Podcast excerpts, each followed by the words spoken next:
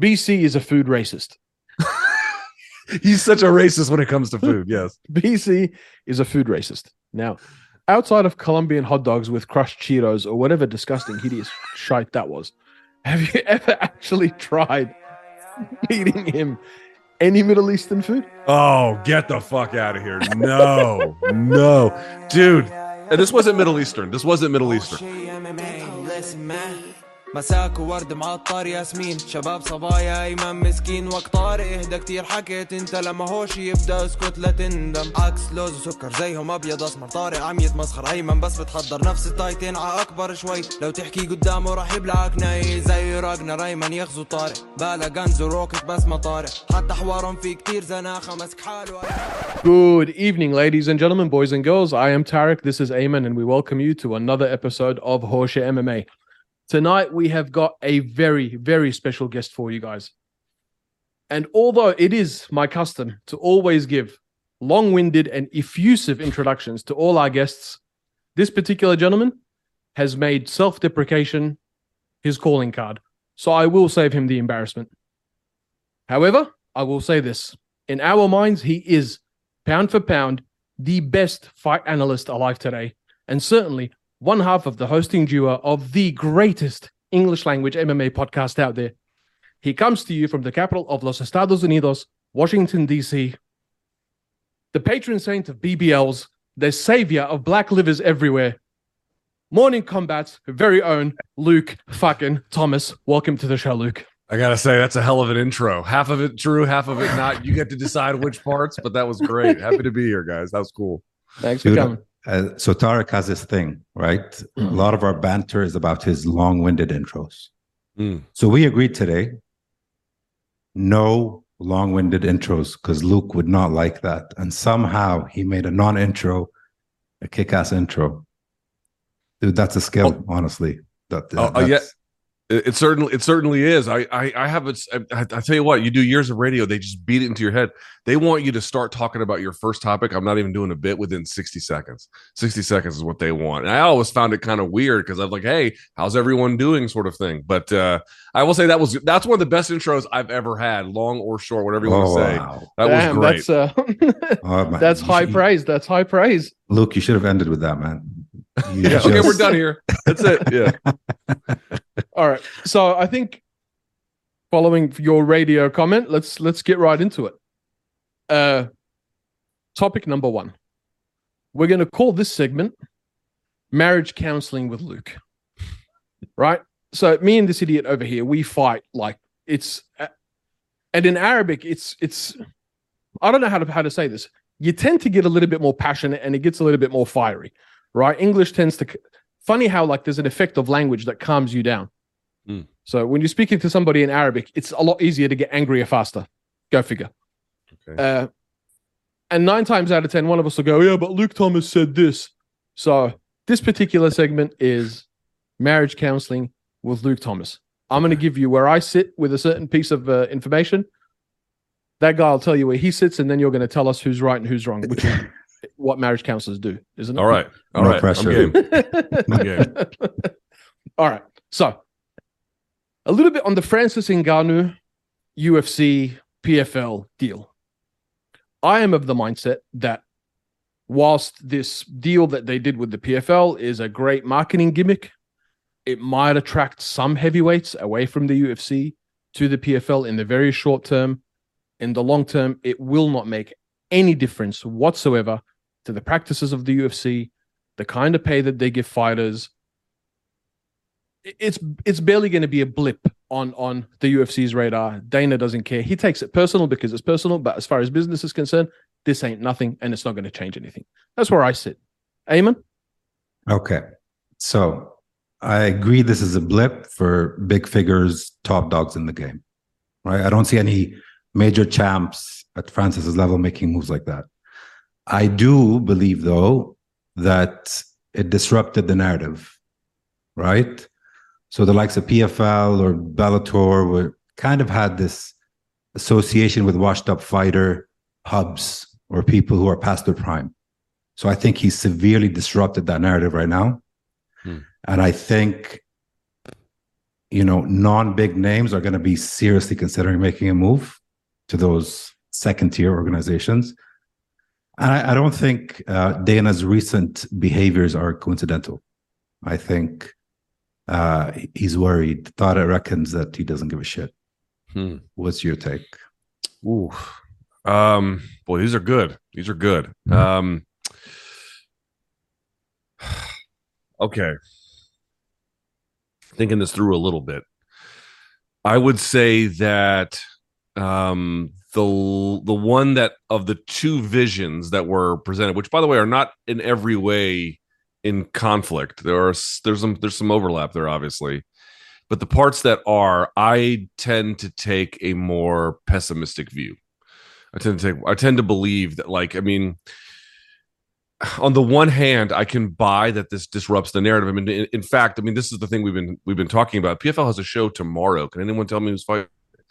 You know what I mean? Like it's not to d- to diminish that when guys win the season, it's not in, hugely valuable. It, it is both financially and, and and almost like a reputation restoring kind of way, like for Brendan Loughnane in particular. Uh, but the reason why they signed Francis, as you guys well know, is because that model that they've built is a bridge to nowhere.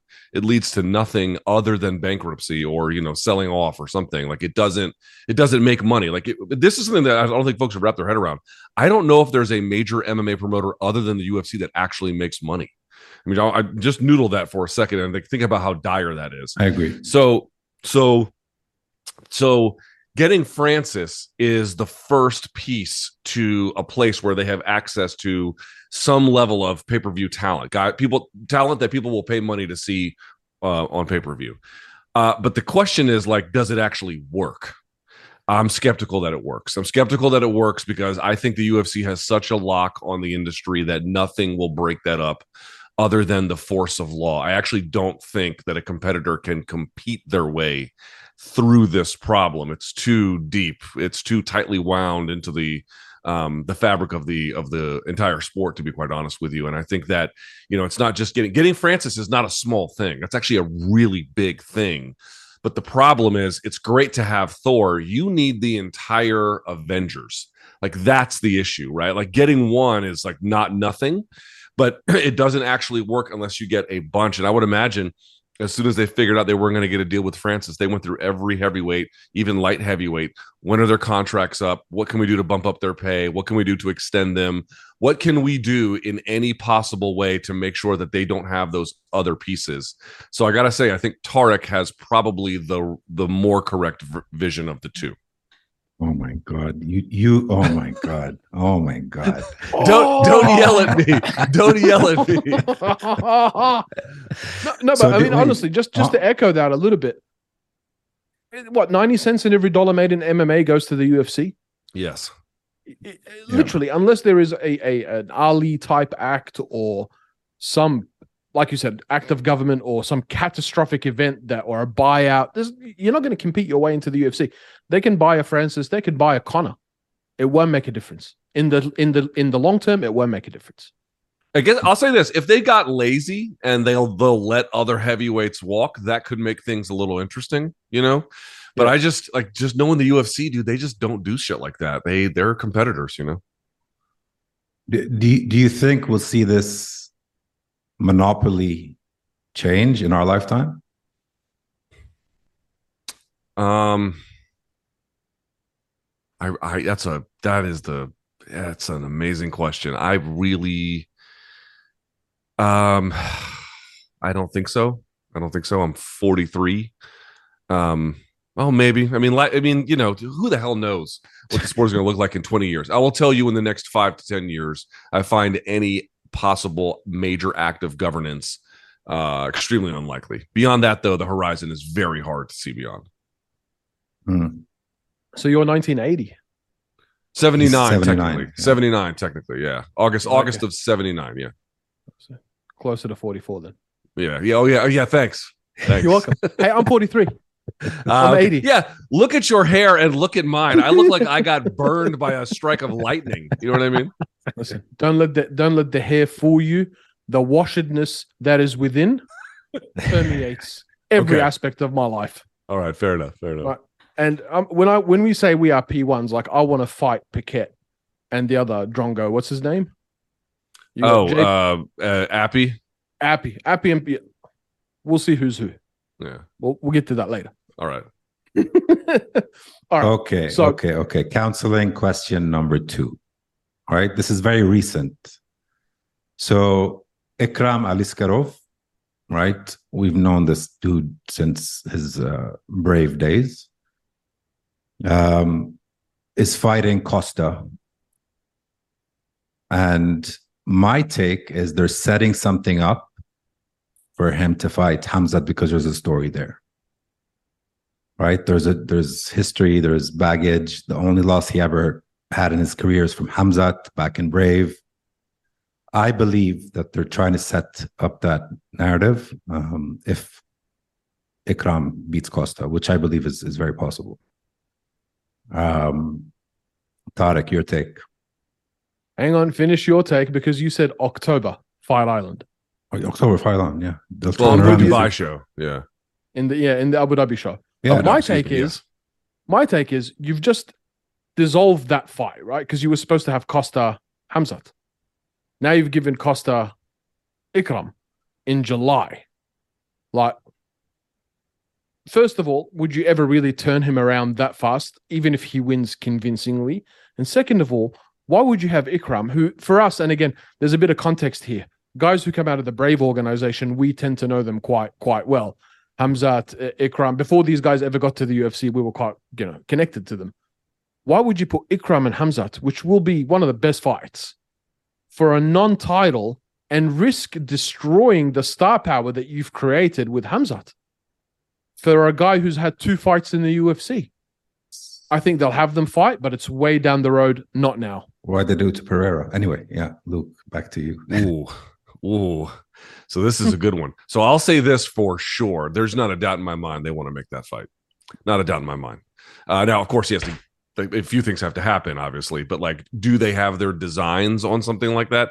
To your point about uh, and Izzy, there's 100 percent they do 100. percent So there's, I would say that. Um, do they want to turn it around for for the Abu Dhabi show in October? That one I'm a little bit more skeptical about. Uh, only because it's not impossible. It's not out of the realm of possibility, but that is very, very difficult to do because you fight in July. So July, uh, July, August, September, October, three month turnaround. It is possible that they do that in October. It is possible. I would say it's unlikely. I would bet against it happening at that time. But could it happen this year or early 2024 or at some point in a reasonable ish time frame a year from now, something like that? I think that is very much on the table if he ends up getting his hand raised in July. Yeah. Where else is Hamzat going to fight? Like, I'm under the assumption that he has some sort of visa issues. There's Yeah, no he- other. he reason. must. Yeah, he must. uh not not That to get his- to not to get to Abu Dhabi. You mean like to get to the states, right? to the states. yeah, Yeah, yeah. So Abu Dhabi Yeah. is one like hope Yeah. right now, and there's no Yeah. fight announced. Tell Yeah, us what you I- really think. Uh, I mean, I think it, uh, they're going to try and feed him uh, whoever they can. That's the highest profile. I mean, of that, I have no doubt. It, and they're probably trying to set this up as an option.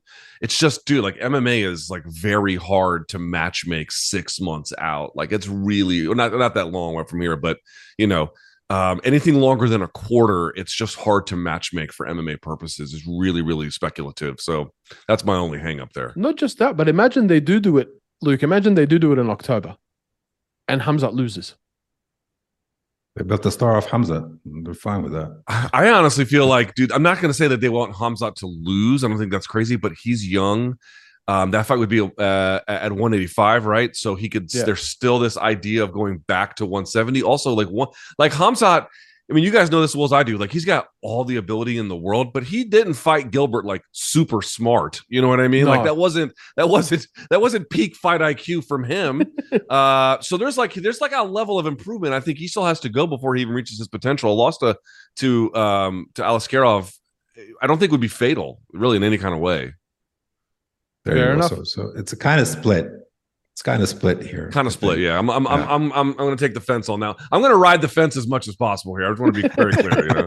it's too late for that, man. You already chose him on the first. okay, class. all right. I'm, I'm trying though. I'm trying. All right, cool. All right. Topic number two is yours, Ayman. You want to give some context here before we get into it?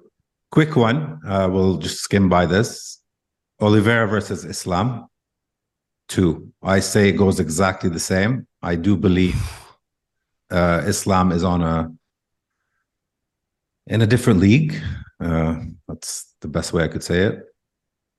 Um, and I do believe Oliver is a gatekeeper. Right now. Oh, oh shit. Okay. I do. I do. Maybe it's my uh maybe it's just how I feel about Islam. I've, I've followed the guy for, since day one. Um, but I do believe it goes exactly the same way. Uh thought it is under the assumption that the first one was more of a fluke. Uh, and I had Oli- my money on Oliveira in the first one. I thought Oliveira was going to get it done. Okay. So I thought think- Makhachev was going to win the first time, but I wasn't like, oh, he's going to kick his ass. I was like, I think he'll get it done. Yeah. Um, so is the question, what, what exactly am I reacting to? Just so I can Does be it very clear. does it go the same as the first time, or Okay. the way I say, which I anticipate that even if he does win, it's not going to be a walkover like it was the first time. He's going to struggle this time around. it was a bit of a walkover. I mean, we should be honest about that, right? Like, um, it was. It was not competitive. I I um I mean here's what I, I think Oliveira is up against. He's not the kind of physical wrestler that Islam is. Islam is going to be much better at that. He's going to be much better at um dominant pins.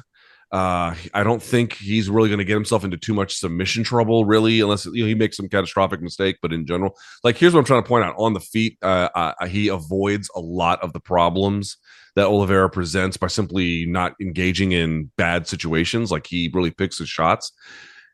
Islam is a bad matchup for Oliveira because he just doesn't make a lot of mistakes. He is very careful. He's very calculated. He is very strong in control positions. Uh, he takes his time when he needs to. Like that's just not. Oliveira has a hurry up game, and. Ola and, and Islam is a slow it down kind of game um, in that way. So I just think Islam is a bad matchup for him. I might see here we're getting to a little bit of semantics. I don't think it will look exactly the same as the first one. For example, against Dariush, you never saw him jump off the ground and do the the jumping knee thing or jumping kick that he does yeah, at there was times. none He of was that more stupid. Right. flying Yeah. shit. he kept his feet on the fucking ground for once, right? And I'm like, okay, this is much better. Uh, you know, I do think he'll like some of these things will buy him a little extra life, but I just at my core basically believe that Islam is just going to be a really, really tough fight for him every single time. Uh, so I don't know if I don't know where that puts me. You played Exactly. it well. You played it well. Th- This one Okay. leans in Oli- my favor a bit. So I think a little bit. I think a so- little. so- the one, so- the one thing, Oliveira, a the one thing- gatekeeper. Yeah, that's the only part. That's the only part I for sure disagree with. Like, dude, Beneil Dariush is a high quality opponent, man. A high quality opponent. And he couldn't even last a fucking round against him. Like you just you just have to call him what he is. He is I I mean, this is what makes Islam so good is that he can diffuse bombs like that. That dude is a bomb. Yeah, For what I meant as long as Islam's around, right? If Islam's not around, Oliveira's the champ all day long. Okay. Right. Okay, I can buy that. I can buy that. I can buy that. Yeah. So it Breaks yeah, my heart. yeah, yeah, yeah. Uh, I think uh, Tata has a man crush on Oliveira. To be quite frank. Come on, man! Look at what the guy's done. Look at that. Look at No. look at that CV. Any, Look at the names that are on it. cool, buddy. All right. So You're a prick. Uh, all right. So so i'm gonna try and rush through this. So so we do disagree on a lot but here's one thing we do agree on right? Okay. we want your thoughts on it. Now in this part of the world we have a few names of key fighters or up and coming talent like rising stars um, all eyeballs on, on them. One of these dudes his name is jarrah. I'm not sure if you've heard of him. His last fight was against Sadibou Sadibou Sy. Uh yes, I I don't know um I don't yeah, I I I've seen the fight is yeah yeah, I can say that. Yeah.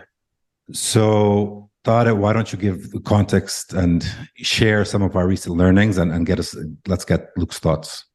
Yeah, this is this is a tough one for me because I I consider Ray a friend, right? So I'm a bit conflicted here. I'll I'll, I'll disclaim that up front. Uh,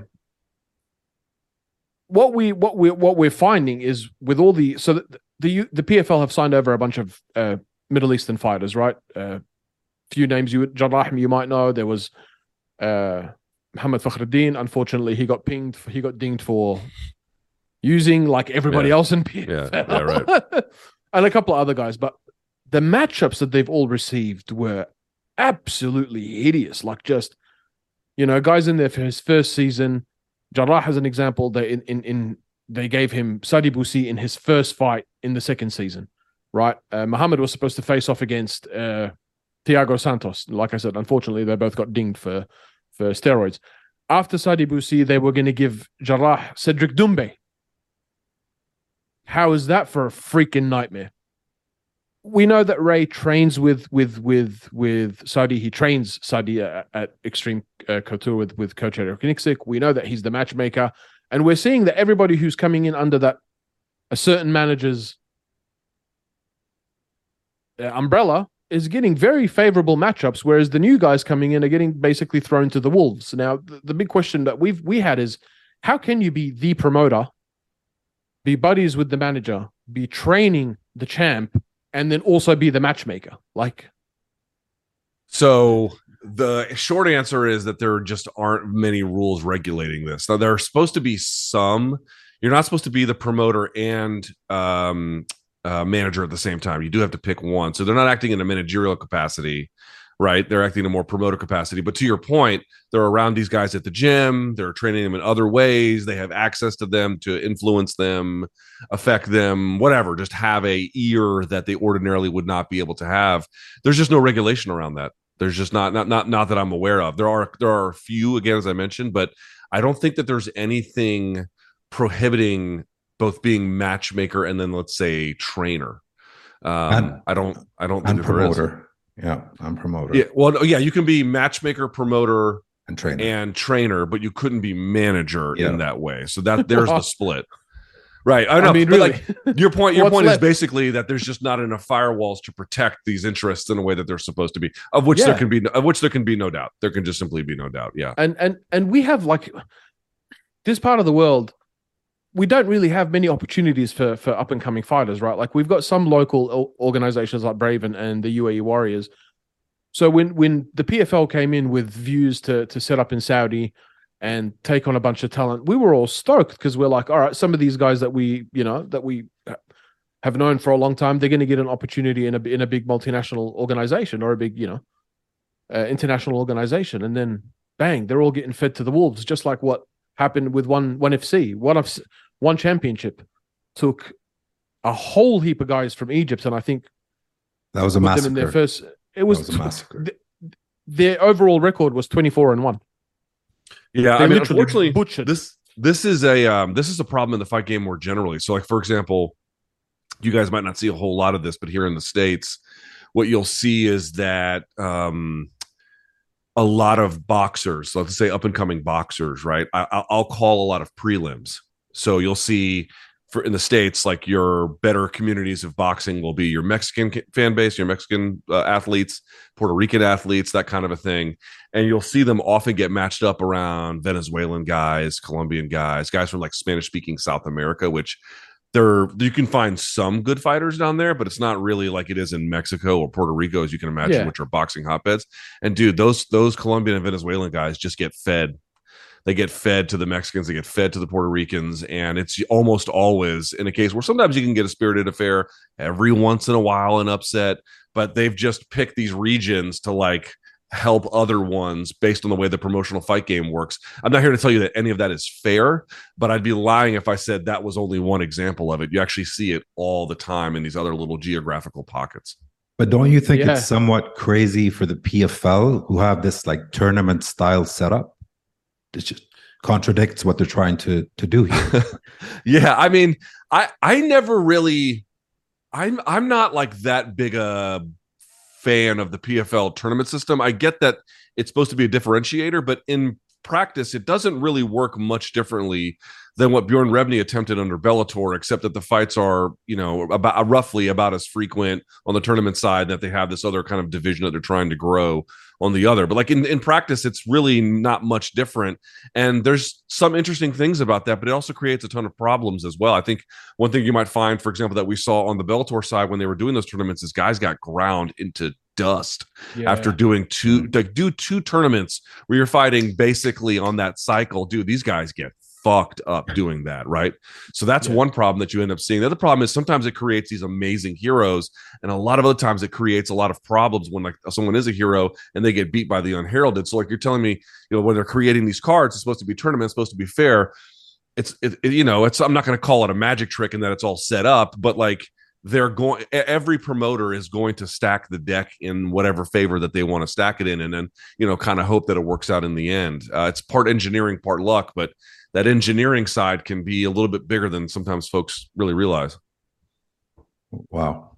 There you go. Uh, i know that's Now- not the answer you guys want to hear i will say this on the positive actually- side Yeah. I Yeah. will say this on the positive side, if I may. I do feel like it, it, remains unclear exactly what it's going to look like and when it's going to hit, but I just don't like the Middle East has got to be set at some point. You would feel like in the next, I don't know, 10 to 15 years, some kind of come horizon for a much bigger footprint with elite talent um in MMA. Like I just feel like it's only scratched the surface. So right now it's like a shitty situation, but like it doesn't it doesn't feel permanent to me at all.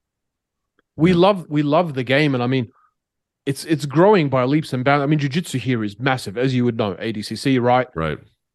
Jiu- everybody my, my kids do jiu-jitsu. I do everybody does jiu-jitsu. Like it's it's it's it's like football here or soccer as you guys call it. Uh and i think that's kind of that's kind of like the gateway drug right? So we we are seeing the the, the growth of mma but it's the guys that we do have that are talented there's just yeah like you said they're being it's cannon they're cannon fodder Right. for these these big international organizations and you can't tell these guys to stay because you're telling them listen man stay in ua warriors or stay in brave. You're actually making more money and you're having a decent career and you know we love you. And they're looking at you like oh no man. I want to go to the ufc i want to go to pfl i want to go to bellator. And they're getting ground It- but but at the same time, it could be a situation like with England 15 years ago, where Michael Bisping, um, you know, he was with Wolf for a little while, but eventually came to Orange County and it blew up. Now England obviously had a huge history as a boxing hotbed, still does. So again, not every part of the map will work in all the same ways, but honestly, I just feel like again, it's hard to exactly pinpoint the time horizon, but the amount of athletic talent that comes out of there, we're not even talking, uh, you know, I- I mean, on the Iranian side, like their history with combat sports is well known as well. Um, and I just feel like you just need one or two dynamic athletes to come out of there, really show something, and and it, it sets in motion all these changes, the downstream changes that happen when you have an athlete from one part of the world blow up in that kind of way, especially in combat sports. It, the the the network effects from that are profound to see, and I just feel like at some point the Middle East is going to be really due for that. hopefully soon Fingers Uh, crossed. We, this brings us nicely into topic number three which i'm gonna ha- have a i'm gonna have a go at your employers right now luke okay, be careful. Yeah. No, no, I'm having a go at them, but gently. I'll you Okay. know, I'll lube up. Uh, I'm not sure. I'm not sure if if you know, but here in the Middle East, we have an application called UFC Arabia. So basically, Abu Dhabi Sports has bought the rights to the UFC. They've created an app called UFC Arabia. We pay like a hundred dollars, and this is really going to piss off anybody in your part of the world who might listen to this. We pay like a hundred dollars a year, and we get to see everything. all the ppvs all the prelims all the main cards everything for like a hundred bucks a year. But that's because obviously the, abu dhabi sports has already paid a lot of money to have it here. So this is this is at the perk that we get. Now where i'm having a go at your employers is we don't get no bellator we do not Nothing. get to watch bellator showtime has given the middle east their big fucking middle finger Mm, we don't care about you guys. You don't need to watch it. Here you go. wow. So you didn't even get the one on? Did you get the one that they did on CBS? The No, one off. Nothing. Nothing, dude. Nothing? Nothing. Nothing. Nothing. Wow. Shit, man. I didn't know Yes. that. I didn't know that. I did But not what- know that. What would it cost these people to set up an application and just kick it out here and gather, gather? Yeah, it's 350 million of us. We're not exactly like there's, it's not four guys and and and and and you know selling Mr. Sheen like what's his name, Charles Silent. Uh, give us something. Yeah. I don't know what to tell you. That's terrible. I had no idea. That's really awful. I don't get to, I don't know. I don't really understand some of the international distribution deals, even on the boxing side. Like Tim Tszyu is fighting this weekend over in Australia, I think, uh, against Carlos Ocampo. and like none of the sh- regular Showtime people are producing that. Like someone else produces that, and Showtime carries it. Like once it goes international, it becomes a completely different business. I really don't understand. I would tell you, I'm sorry to hear that, man, because you know Bellator obviously uh, it's not the UFC, and and I think most folks who are you know reasonable fans understand the difference, but they also understand quality can be in a lot of places as well, and um yeah dude like patricio doing what he's doing this weekend is uh or trying tomorrow is pretty fucking remarkable so i am i am desperately sorry to hear that you know that sucks So Thanks are for we, bringing that up. Yeah, we had to bring that up, man. Um, i'll tell them next time in the business meeting i'm like listen you got you know there's 350 million people in, in the middle east who want to see this shit and you guys are just keeping it from me? yeah. What the hell? All right. Should we go to the next one, Eamon? Real quick. I know we're we're getting short Yeah, on time, and we don't, we don't want to keep. no go long. ahead i got i'll, I'll get I, I got some extra time for you guys Go Ah, ahead. you want to hang out with us, don't you? You like there this? you go. i do have some things to do but, but I, this is okay go on, Eamon. Okay, just some trivia, basic All right, oh, Middle fuck me. Eastern trivia. oh Cool. god this is gonna make me look so bad all right Your favorite Middle Eastern dish? Ooh. Um boy, that is a great one. I might give an answer that's going to disappoint you two. I'm Oh, sure we it will. Yeah, th- don't worry. It's not the uh it's not the uh Michael Sure would Chiesa know. chocolate hummus, Oh which is God. just Uh, you you just know, you just took another question. We were going to ask Yeah, you why do you guys okay, hold the on. chocolate hummus? I don't I don't my mom, Okay. you know, rest in peace, would just be just rolling in her grave. I mean, it's just the most it's sacrilegious. Just burn a flag while you're at it, you know. Oh, Um, oh. I I would say that here's the thing: if you're asking like what my mom made, uh, as like my access to that kind of food, um, it's nothing. It's nothing really all that um, you know sophisticated. Tabbouleh was like her number one thing she was really good at. She hated how much Americans put bulgur wheat in it. If you're asking, if you're asking like over the entire expanse of the Middle East, um, honestly, my favorite dish is a Persian dish. I know. I don't know if that's upsetting or disappointing. no, no, but, it's all uh, right. Just let us know um, what it is. It's sultani. It's when they have the yeah, it's like sultani the, kebab. And then with the barg on the other side, and then they have Yeah. the, the tomato that they roast. I got to tell you, my friend introduced me to that in high school, and he, my best friend is Persian, and it blew my fucking mind. That was one of the most amazing things I'd ever had. So that's kind of my favorite. It's kind of my go-to. I'm gonna stick with the tabbouleh. It's good. My mom's my mom's was a plus, bro. It was it was like I've honestly like I've had good hummus in the years since she passed. You know, I've never had.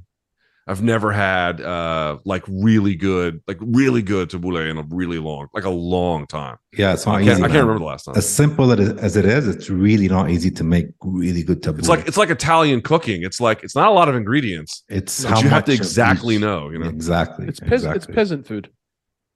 It is. It's what? It's, it's considered peasant like food. peasant. yeah. Yeah. And that's that's the best kind of food, right? Za'atar, Right. libneh, little bit of bread. That's it. That's all you need. Exactly. Yeah. All right. yeah. So, next trivia question. BC is a food racist.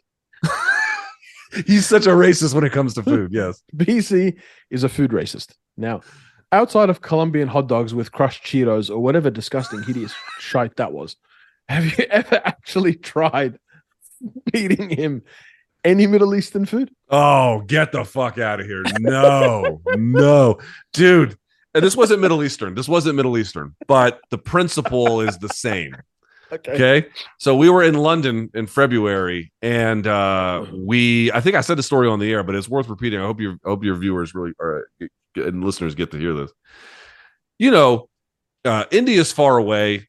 I'm probably not I was born there, but I'm probably not going to visit it anytime soon, you know. So when you're in London, you got to realize outside of India, this might be the best Indian food in the world. Right. I mean, that's not that's not an exaggeration. Like it's got amazing Indian food. I realize there might be other parts of the Middle East that I'm not I'm discounting. Certainly on the European side, that's going to be the best uh Indian food. Okay. Absolutely. Yeah. All right.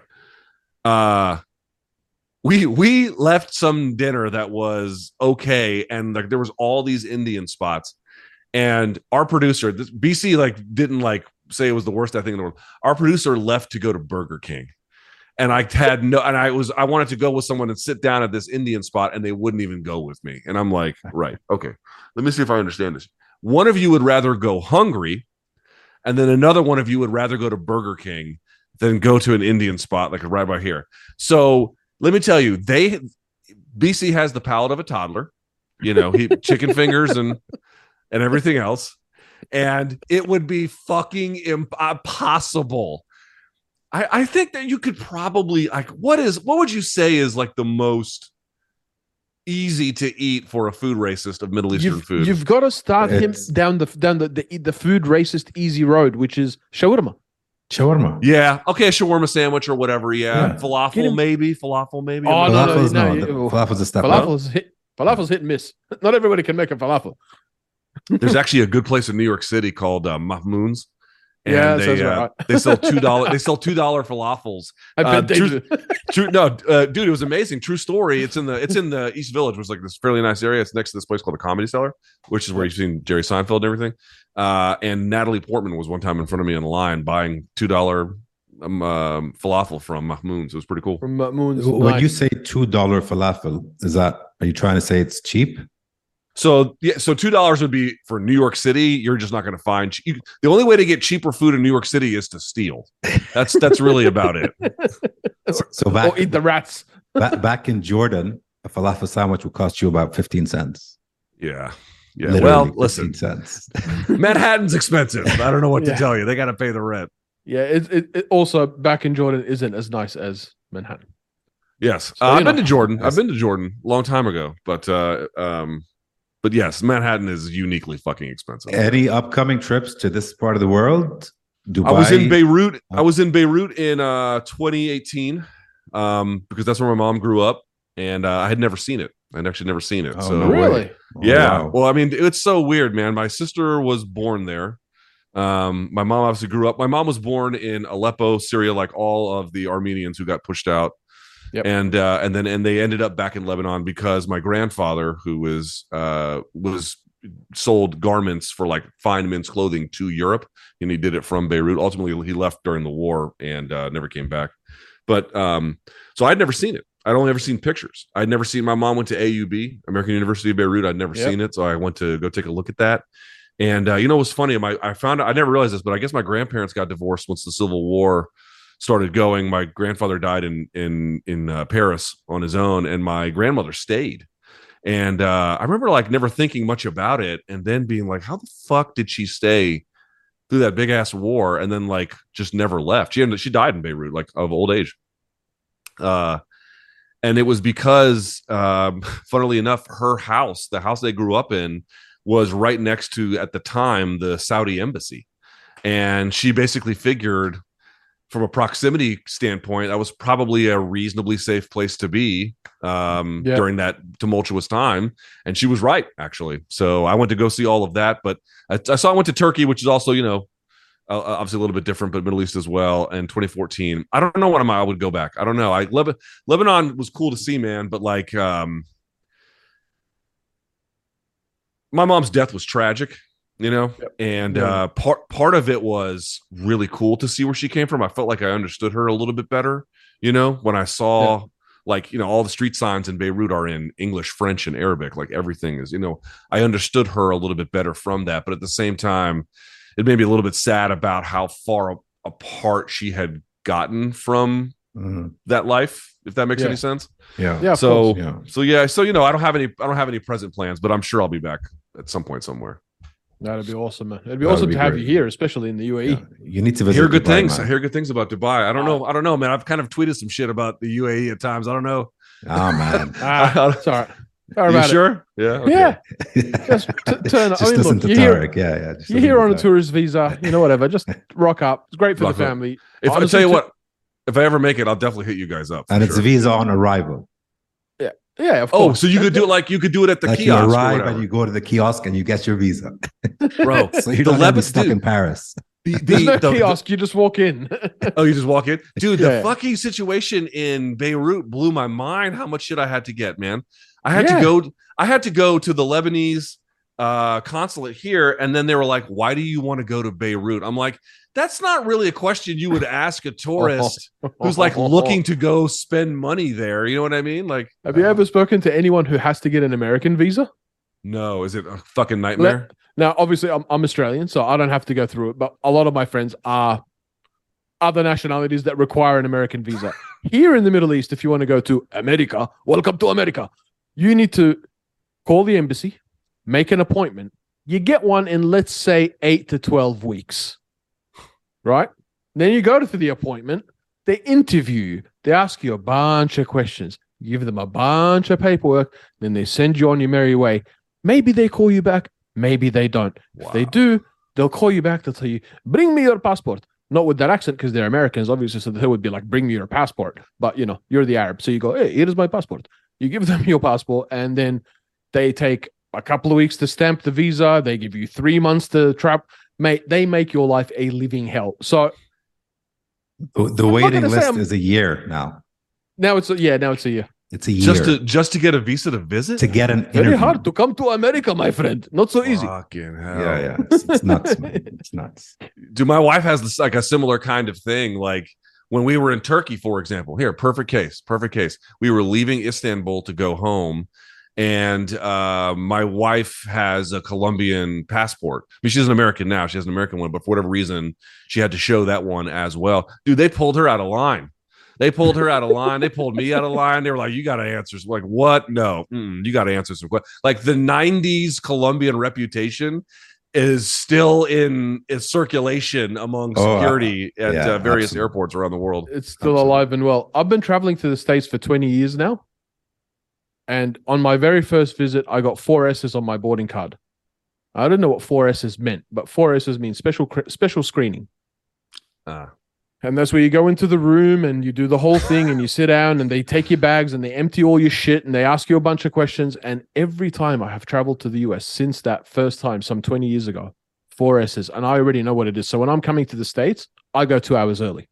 oh yeah, Yeah. I know I'm getting four S's. yeah, yeah. You have to. You have. But I don't know why. Nobody can tell me why. I'm like, just tell me why. Like what maybe Well- it's a name. I mean, you know. I mean, I'm not saying that the screening over here is the most scientific. You know what I mean? Like He's Uh, brown. my, my buddy, the, the one I was telling you about, the Persian one, his name is like, you know, like you Oh. know how some people are like Steve and then their last name might no, this fucking guy's name is just it's just Persian beginning to end. Reza he- I- Mahmoud Mohammadi Yeah, Ali yes. Ali Rafsanjani. You see, yeah, exactly. You see, and you're like, ah, come with us. That's that's what his name is every time. So he always goes to the airport early for that reason when he goes international. Same thing. Same thing. Oh man. Well, if you have a trip got- coming up, if you plan a trip to Dubai, you gotta get in touch with us, man. I will. We- I 100 percent will. yeah. Yeah. Yeah. Tuki will Tuki will love it. It's the there's a lot of family fun out here.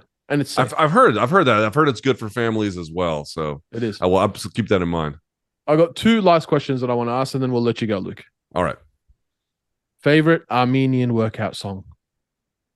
Hold on. My literally my thing. Say it one more time because my thing is about to die. Say it real quickly. Favorite Armenian workout song? dude i will tell you i will be i will be honest in my shame um candidly my mom didn't show me much armenian culture All right. um the culture that i was most exposed to from her Was Syrian. no lebanese like 1960s lebanese, Lebanese, kind yeah. of cosmopolitan identity is the best way i Yeah, can explain yeah, it yeah. heavily influenced by the Arab world in that time, obviously. But my mom's first language was French. It was not Armenian. You know, she did speak Armenian or whatever, but um, you know, it was much more looking in Yeah, that direction than where they came from. I candidly, I will be, I will just admit it. I candidly don't know much about that world. Um, I couldn't point Armenia out on a map, but I've been going through this Armenian music phase recently. After I heard Arman Tsarukyan's last walkout song, because that just makes you want to fight someone. Yeah, I mean, I wish I knew more. I've been trying to learn more over the years, but no, man, I'm a, I'm a little bit, I'm a little bit not clued in, unfortunately. All right, that's it for me. I'm gonna let I'm gonna let the man go. I know he's busy. Luke, thank you so much, man. I have to say, we're, I mean, part of why we started this podcast was you guys, honestly. We took all the comedy, we left out the wits and intelligence. We have, we have a great time doing this podcast and we haven't skipped an episode. We love you guys. Thank you so much for doing this. Well, thank you for having me. Uh, yeah, I, the the honor is all mine. I'm happy to connect with guys like you guys who really just in many ways kind of the same and and, and um, certainly a lot of the same passions anyway, at a bare minimum. And uh, if I ever get over to your part of the world, I will come say hi. I will extend the same invitation to you guys if you make it over here after some long wait and many visas and paperwork. Um, done. we, we got a seat for you here as well. Thank you for inviting me. I greatly appreciate Thanks, it. Luke. Thanks, for Luke. coming. And please, please, please do it again. Anytime. You guys have my information. Just hit me up. Much appreciated. Take care.